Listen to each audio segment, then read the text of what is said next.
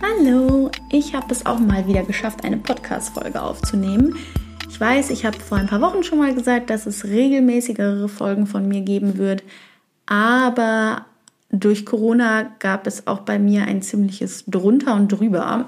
Deshalb habe ich es jetzt nicht geschafft, aber ich verspreche es hoch und heilig, ab sofort wird es regelmäßige Folgen geben.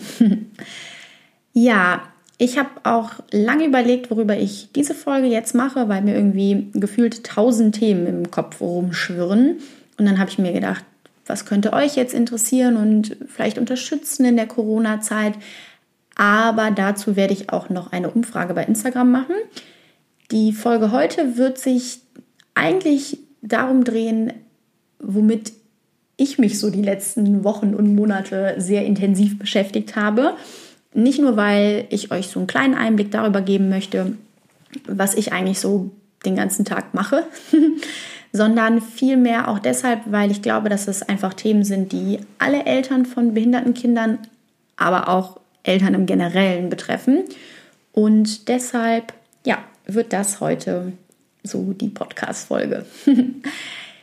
Das Thema, womit ich mich die letzten Wochen sehr, sehr intensiv beschäftigt habe, ist das Thema Selbstständigkeit und Abhängigkeit. Ich habe, wie ihr vielleicht mitbekommen habt, äh, auf Instagram ein Toilettentraining durchgeführt und auch mehrere begleitet parallel.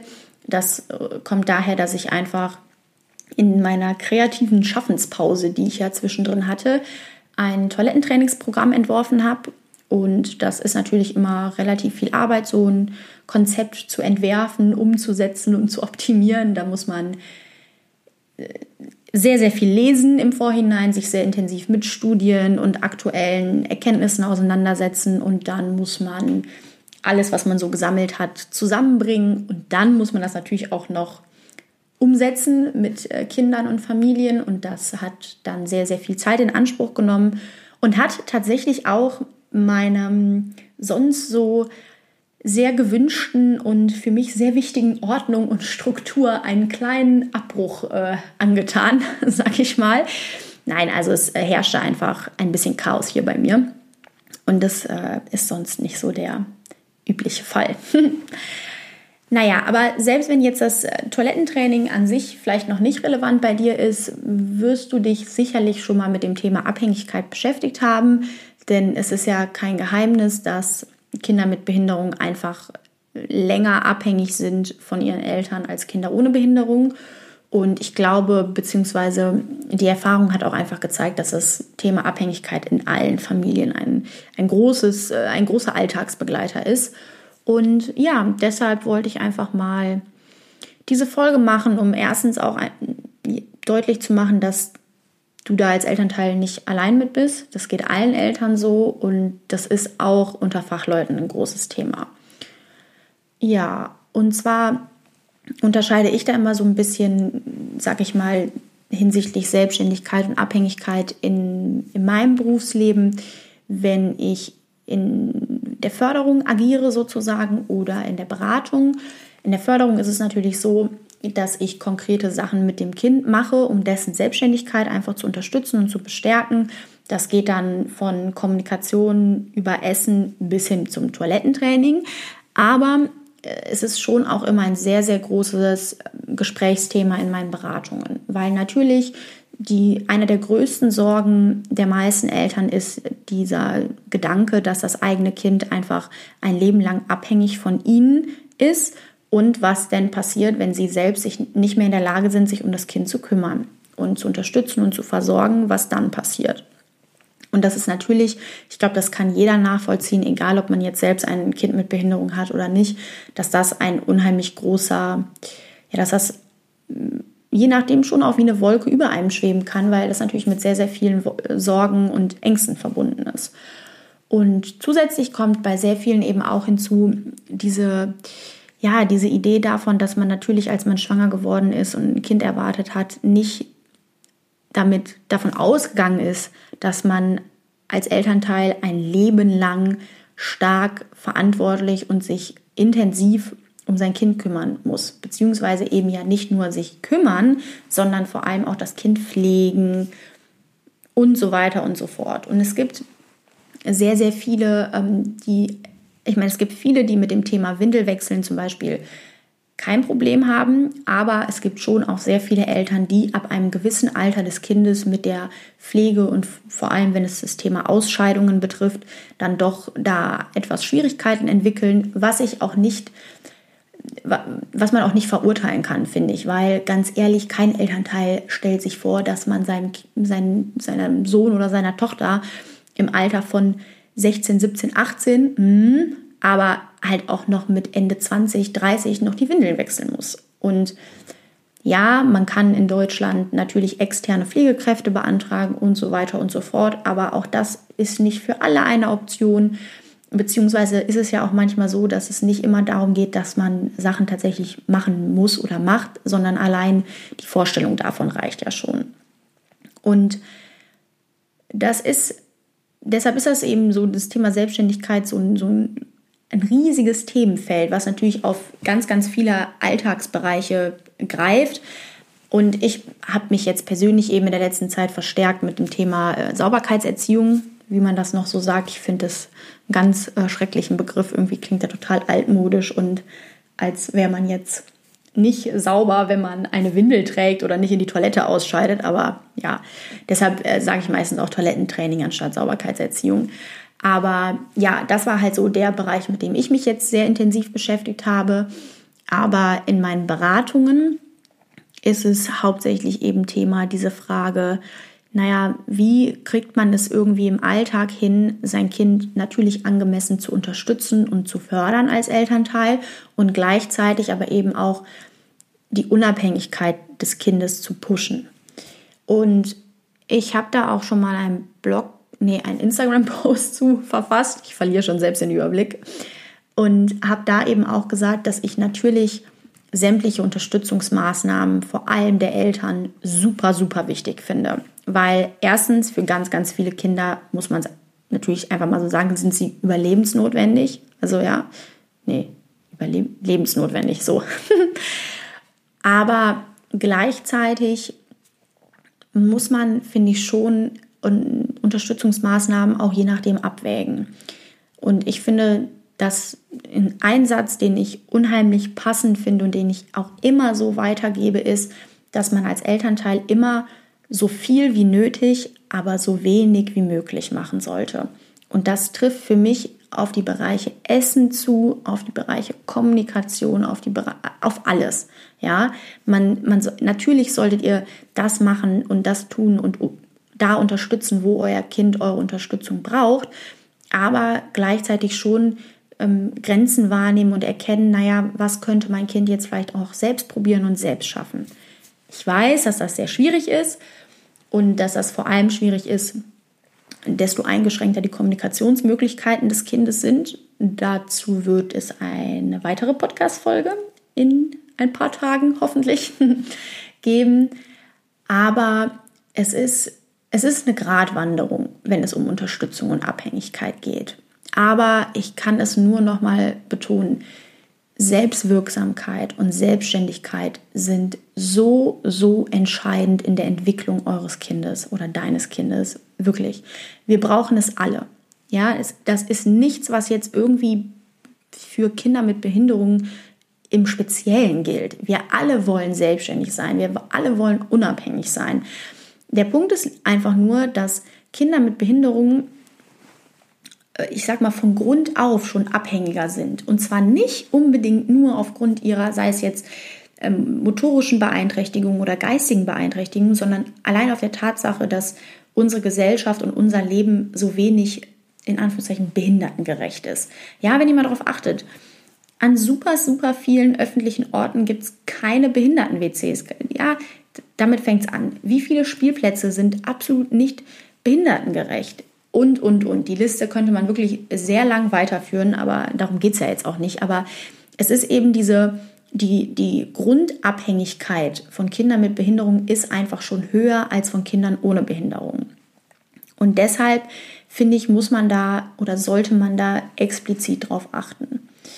Und ich betone das auch immer, weil es bei sehr, sehr vielen Familien auch ein Faktor ist, der die Beziehung und spezielle Situationen im Alltag einfach stark beeinflusst. Vor allem Schwierigkeiten beim Essen, herausfordernde Verhaltensweisen und äh, Schwierigkeiten in der Kommunikation haben sehr, sehr oft ihren Ursprung darin, dass einfach in Anführungszeichen Konflikte entstehen hinsichtlich Abhängigkeit, Kontrolle und Selbstständigkeit und Unabhängigkeit.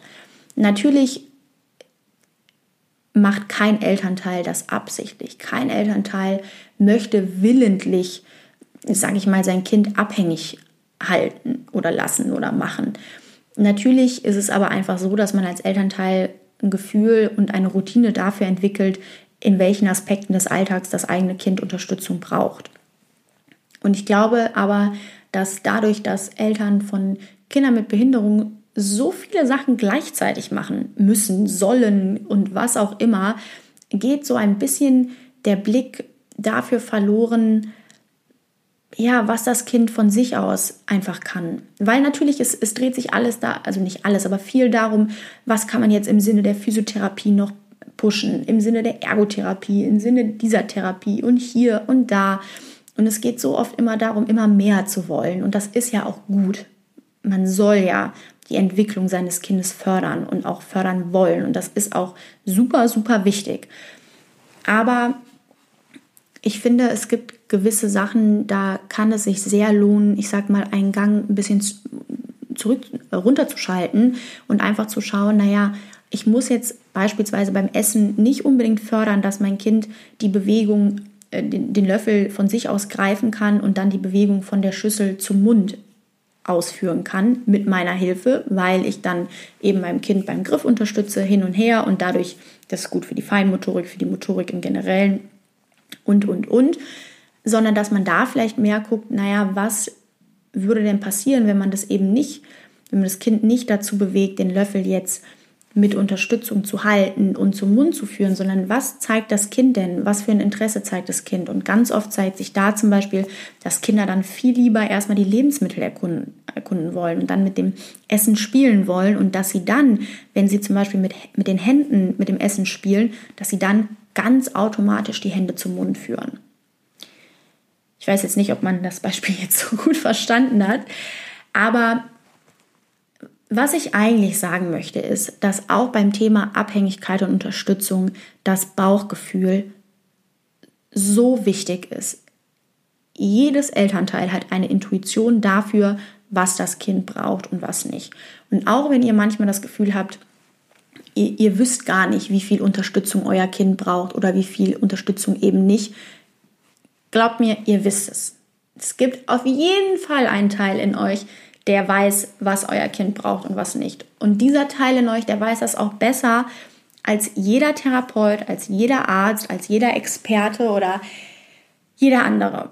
Natürlich jetzt nicht hinsichtlich irgendwelcher Medikamentenverschreibungen oder ähnlichem. Ich rede jetzt wirklich nur um das Thema, ja, diese, diese Frage, was kann mein Kind schaffen und was nicht. Ich weiß, viele Eltern wollen sich gerne auf Prognosen stützen und auf Aussagen von Ärzten und von Fachleuten. Aber ich glaube, dass das eben etwas ist, was dann dieses Dilemma zwischen Selbstständigkeit und Abhängigkeit schafft. Und ich kann es nur noch mal betonen, es ist wirklich für Kinder mit Behinderung genauso wichtig wie für jedes andere Kind, dass sie Erfahrungen sammeln, in denen sie sich in denen sie sich selbstständig fühlen, in denen sie erkennen, dass sie etwas alleine schaffen, dass sie keine Unterstützung brauchen, dass sie nicht abhängig sind. Und ich habe letztens einen, einen Film gesehen, ich weiß nicht, ob ihr den kennt, auf Netflix.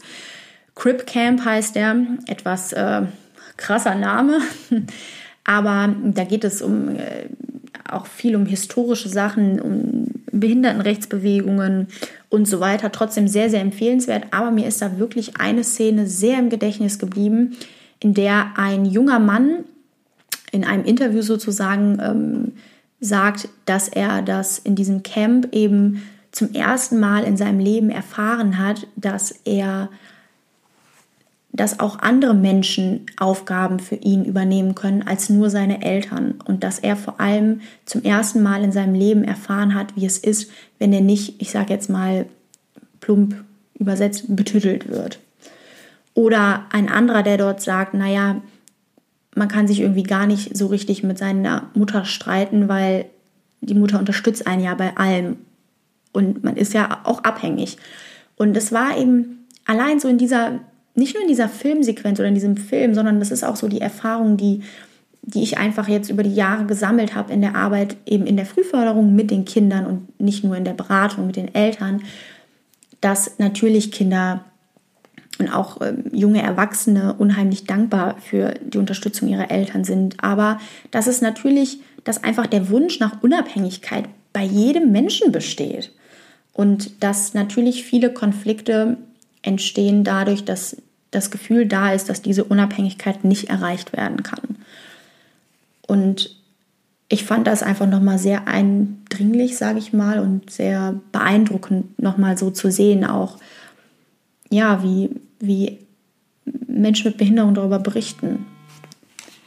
Und das, ja, wollte ich euch einfach nicht äh, vorenthalten, diese, diese, wie soll ich sagen, dieses Gefühl, was ich so nach dem Film hatte.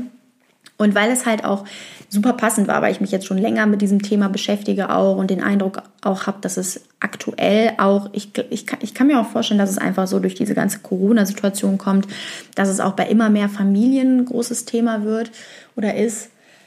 Und ja, da wollte ich einfach mal meine Meinung und Einschätzung zu sagen und dass ich aber auch glaube, dass es etwas ist, was wirklich alle Familien haben. Dass es also nichts ist, wo, wo du irgendwie alleine mit bist.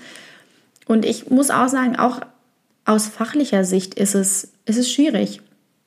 Also ich, ich, ich mache natürlich auch manchmal Sachen, wo ich mir dann im Nachhinein denke, hm, ob das Kind das, das jetzt nicht auch selbst gekonnt hätte. So, also kein Mensch ist unfehlbar und perfekt, aber ich glaube, dass es Eltern viel Stress ersparen kann, vor allem am, Essen, am Essenstisch, in der Kommunikation, wenn es um herausfordernde Verhaltensweisen geht, wenn es um sehr, sehr, sehr viele Bereiche des Alltages geht, wenn man einfach so im, ja, im Hinterkopf hat, dass man vielleicht auch so als Entwicklungsziel oder Förderziel die Selbstständigkeit nimmt. Und ich weiß, es ist natürlich geht es schneller und ist einfach realistischer, dass man sein Kind beispielsweise füttert. Aber die Frage ist natürlich, es ist halt meistens nur kurzfristig die angenehmere und bessere, in Anführungszeichen, Variante. Langfristig will natürlich jeder, dass das Kind selbst essen kann. Und dann glaube ich schon, dass es unterstützend wirken kann, wenn man das so im Hinterkopf hat, dass man natürlich langfristig nicht nur gewisse ähm, orofaziale, im orofazialen Bereich was fördern möchte oder motorische Sachen fördern möchte, sage ich mal die Kaubewegung oder so, sondern dass man sagt, naja, okay, die, die Selbstständigkeit hat mindestens einen genauso hohen Stellenwert. Und da muss man halt auch keine, da muss man nicht von einem da muss man nicht zu beraten werden, da muss man nicht zu irgendwelchen Therapien gehen, sondern die Selbstständigkeit deines Kindes zu, zu pushen und zu bestärken, sage ich mal, das ist etwas, was du aus, das kannst du. Das ist, das ist in dir drin, dein Bauchgefühl sagt dir das und du hast, du bist Mama oder Papa deines Kindes und du weißt das wirklich am besten. Und ich finde es, ähm, ja, häufig geht das so ein bisschen verloren. Deshalb habe ich gedacht, mache ich da mal eine Podcast-Folge zu. Wollte ich noch irgendwas sagen? Nee, ich glaube eigentlich nicht. Ich bin auf jeden Fall schon mal froh, dass ich jetzt mal eine Folge nochmal fertig bekommen habe. Und die nächsten Tage kommt dann die Folge zum Thema äh, Kommunikation bei Kindern mit Behinderung und was das für Auswirkungen auf eure, Bezie also auf die Eltern-Kind-Beziehung hat und natürlich in Kombi damit, wie man das jetzt als Elternteil, wie man damit umgehen kann und was für Möglichkeiten man hat. Ich hoffe, diese Podcast-Folge hat dir gefallen. Sie war ja etwas chaotischer, genauso wie die letzten Wochen meines Lebens gefühlt. Aber ich freue mich wie immer über Feedback und wünsche dir noch ein schönes Wochenende.